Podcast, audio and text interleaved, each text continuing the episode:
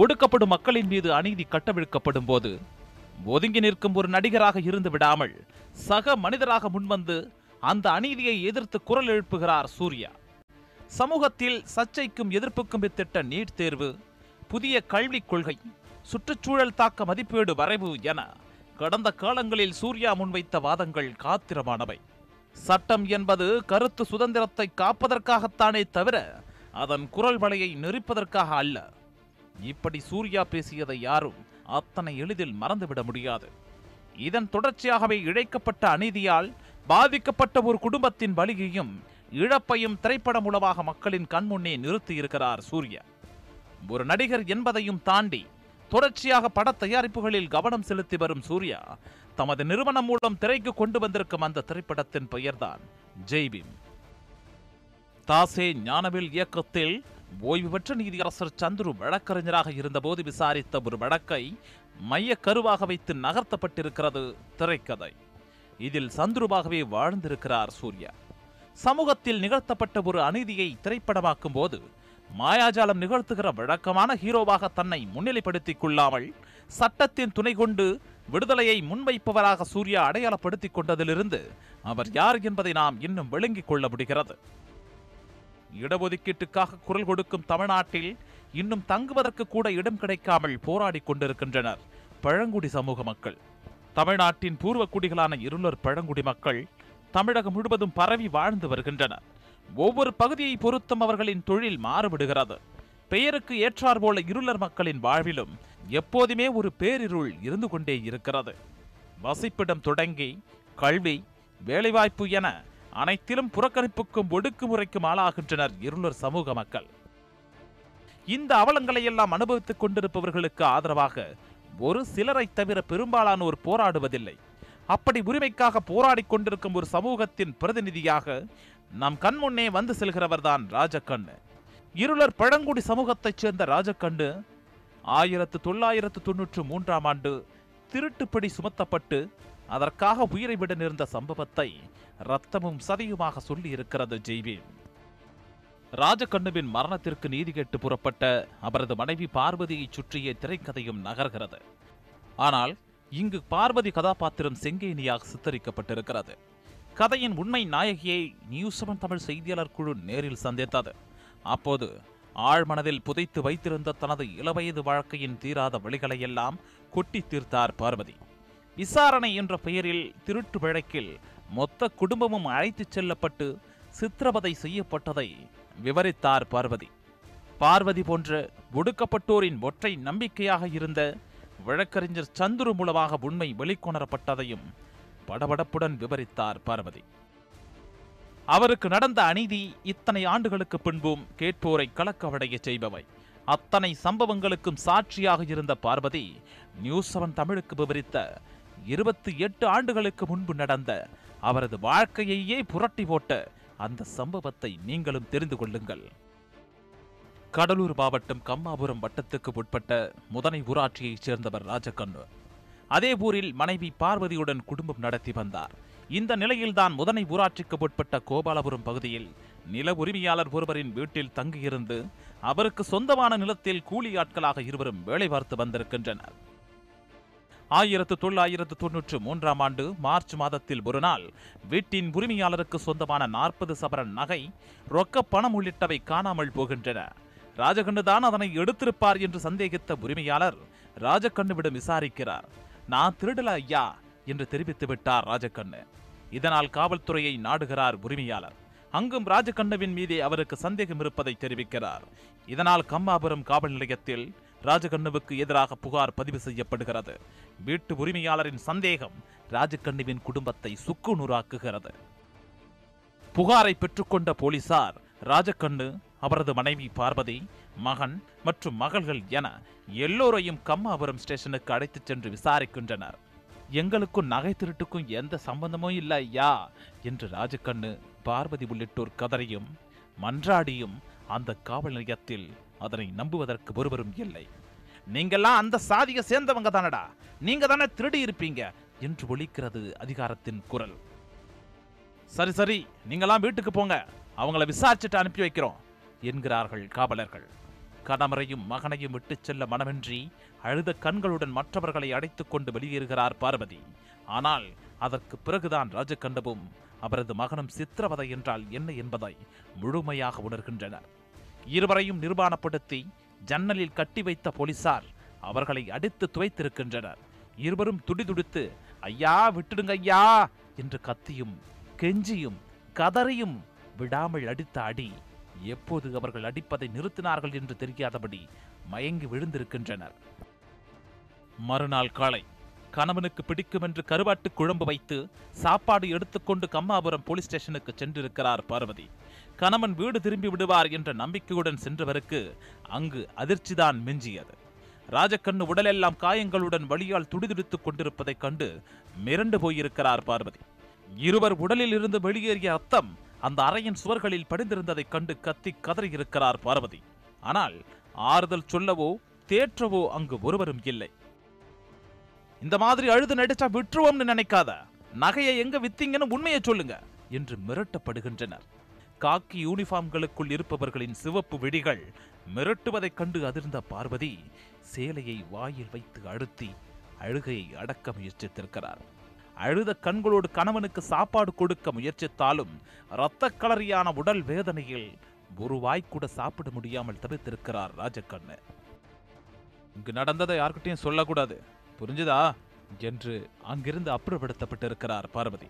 அவர் வீடு வந்து சேர்வதற்குள் ஏய் ஆஸ்பத்திரியில் சேர்த்த உன் புருஷன் தப்பிச்சு போயிட்டான் என்ற தகவலை கூறி அதிர வைத்திருக்கின்றனர் போலீசார். போலீசார் அடிச்ச அடியில நடக்கவே முடியாத ஒருத்தர் எப்படி தப்பிச்சு போக முடியும்? பார்வதியின் நியாயமான கேள்விக்கு யாராலும் பதில் சொல்ல முடியவில்லை. ஒருவேளை ஏதாவது நடந்திருக்குமோ? அப்படி ஏதாவது ஆயிருந்தா? இப்படி ஆயிரம் கேள்விகள் மனதை துளைத்தெடுக்க பதற்றத்துடன் பஞ்சாயத்து தலைவர் கோவிந்தனை நாடிச் சென்றார் பார்வதி. பார்வதி கூறியதை வைத்து என்ன நடந்திருக்கலாம் என யூகித்த பஞ்சாயத்து தலைவர் கோவிந்தன் பார்வதியை அழைத்துக் கொண்டு கடலூரில் இருந்த மார்க்சிஸ்ட் கம்யூனிஸ்ட் கட்சியின் மாவட்ட செயலாளரை சந்தித்திருக்கிறார். அவர் மூலமாக இந்த விவகாரம் அப்போதைய தமிழ்நாடு மார்க்சிஸ்ட் கம்யூனிஸ்ட் கட்சியின் மாநில செயலாளர் ஜி. ராமகிருஷ்ணனின் காதுகளை எட்டியிருக்கிறது. சென்னை வந்த பார்வதி அனைத்தையும் ஜி. ராமகிருஷ்ணனிடம் விவரிக்க சட்டம் ஒன்றை தவிர பார்வதிக்கு உதவ வேறு வழியில்லை என்று முடிவு செய்த ஜி. ராமகிருஷ்ணன் மார்க்சிஸ்ட் கம்யூனிஸ்ட் கட்சி முன்னெடுத்த பல்வேறு வழக்குகளுக்காக வாதாடி உரிய தீர்வு பெற்று தந்த சந்துருதான் நினைவுக்கு வந்தார். அவரை சந்திக்கும் பரிந்துரை கடிதம் தந்திருக்கிறார் ராமகிருஷ்ணன். சந்துருவை சந்தித்தது அவரிடம் நடந்த சம்பவங்களை விவரித்தது என அடுத்தடுத்து காரியங்கள் வேகமாக நகர்ந்தன. அனைத்தையும் அமைதியாக கேட்ட வழக்கறிஞர் சந்துரு வழக்கில் முதல் அடியை எடுத்து வைத்தார். விசாரணைக்காக போலீசாரால் அழைத்துச் செல்லப்பட்ட என் கணவர் ராஜகண்ணுவை காணவில்லை. அவரை கண்டுபிடித்து தர நீதிமன்றம் உத்தரவிட வேண்டும் என்று பார்வதி சார்பில் ஆட்கொணர்வு மனு தாக்கல் செய்யப்பட்டது. இந்த மனு சென்னை உயர்நீதிமன்றத்தில் விசாரணைக்கு வந்தபோது நடந்த சம்பவங்கள் அனைத்தையும் ஒன்றுவிடாமல் நீதிபதி முன்பு கண்ணீர் மல்க கூறியிருக்கிறார் பார்வதி. பார்வதி சொன்னதை கேட்டு நீதிமன்றமே மௌனத்தில் ஆழ்ந்தது. அதிர்ச்சியில் உறைந்தார் நீதிபதி. காணாமல் போனதாக ஆட்கொணர்வு மனு தாக்கல் செய்து வழக்கை நடத்தி கொண்டிருந்த பார்வதிக்கு திருவாலப்புத்தூர் கிராமத்தில் கணவர் ராஜகண்ணுவின் சடலம் மீட்கப்பட்டதாக தெரிவிக்கப்பட்டது. துடிதுடித்து போனார் பார்வதி.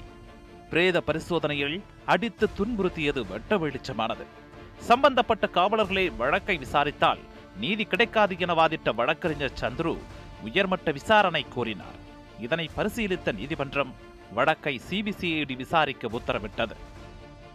சிபிசிஐடி போலீசாரின் விசாரணையில் ராஜகண்ணு நகைகளை திருடவில்லை என்பது உறுதி செய்யப்பட்டதுடன் நிலத்தின் உரிமையாளரின் மகளே நகைகளை எடுத்துச் சென்ற உண்மையும் வெளிக்கொணரப்பட்டது.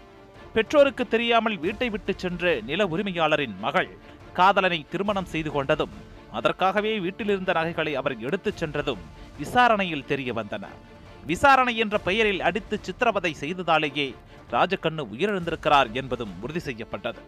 வழக்கு விசாரணை விவரங்களை சிபிசிஐடி போலீசார் உயர்நீதிமன்றத்தில் தாக்கல் செய்தனர். பின்னர் இந்த வழக்கு விருதாச்சலம் நீதிமன்றத்துக்கு மாற்றப்பட்டது. நீதிமன்றம் அளித்த உத்தரவில் கணவனை இழந்த பார்வதி குடும்பத்துக்கு இரண்டு லட்சத்து அறுபத்தி ஐந்தாயிரம் ரூபாய் இழப்பீடு தர வேண்டும் என்று கூறப்பட்டிருந்தது. காவலர்கள் உட்பட ஏழு பேருக்கு தண்டனை அளிக்கப்பட்டது.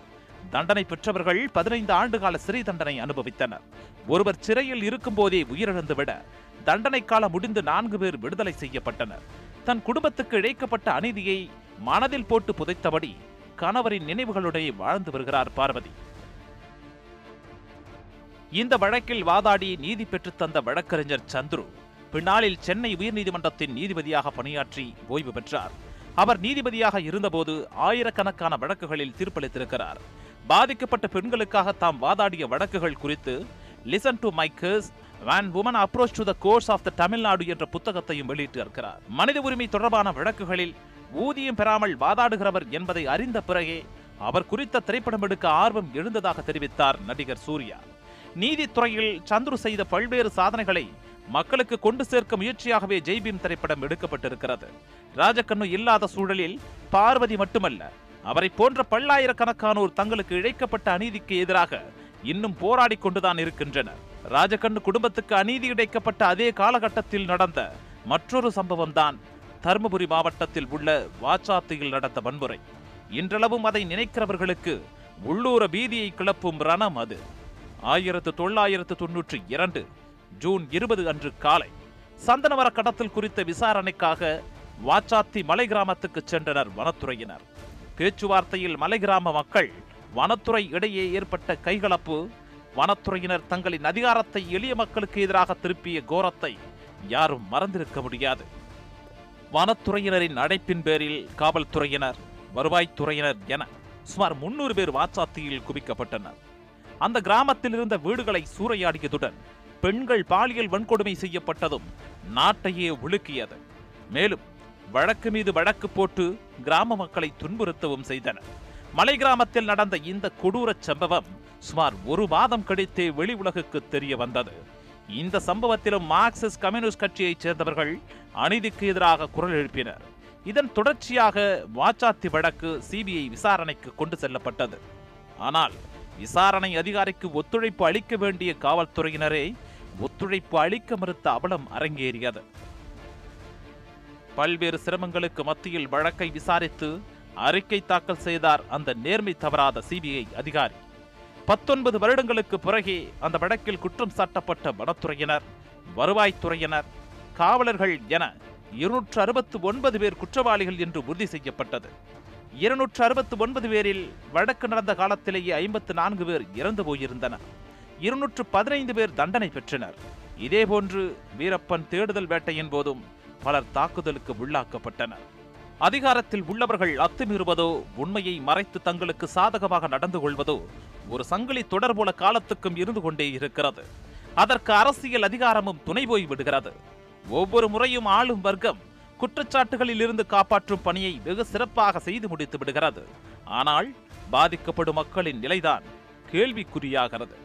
தூத்துக்குடி துப்பாக்கிச் சூட்டில் பதிமூன்று பேர் சுட்டுக் கொல்லப்பட்டது.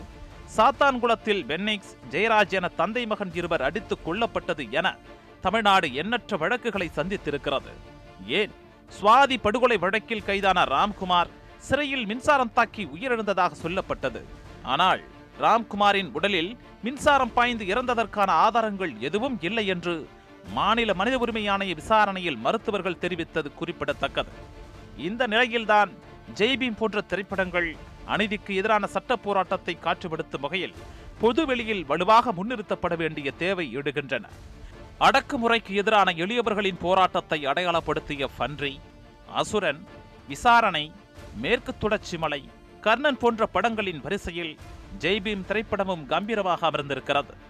ஆயிரத்தி எண்ணூறுகளில் பேஷ்வாக்களுக்கு எதிரான போராட்டத்தில் ஒழிக்க தொடங்கி பின்னாட்களில் அம்பேத்கரால் முழக்கமாக முன்னெடுக்கப்பட்டது ஜெய்பீம் இப்போது அம்பேத்கருக்கு பிறகும் பலரும் இதையே தங்களின் ஆயுதமாக கருதுகின்றனர். அதுவே இந்த படத்திலும் வெற்றியின் முழக்கமாகவும் அடையாளமாகவும் வெடித்து தெரிக்கிறது தங்கள் நடிப்பால் படத்தின் வெற்றிக்கு வித்திட்ட மணிகண்டன் உள்ளிட்ட ஒவ்வொருவரையும் இத்தருணத்தில் மனம் திறந்து பாராட்டாமல் இருக்க முடியாது.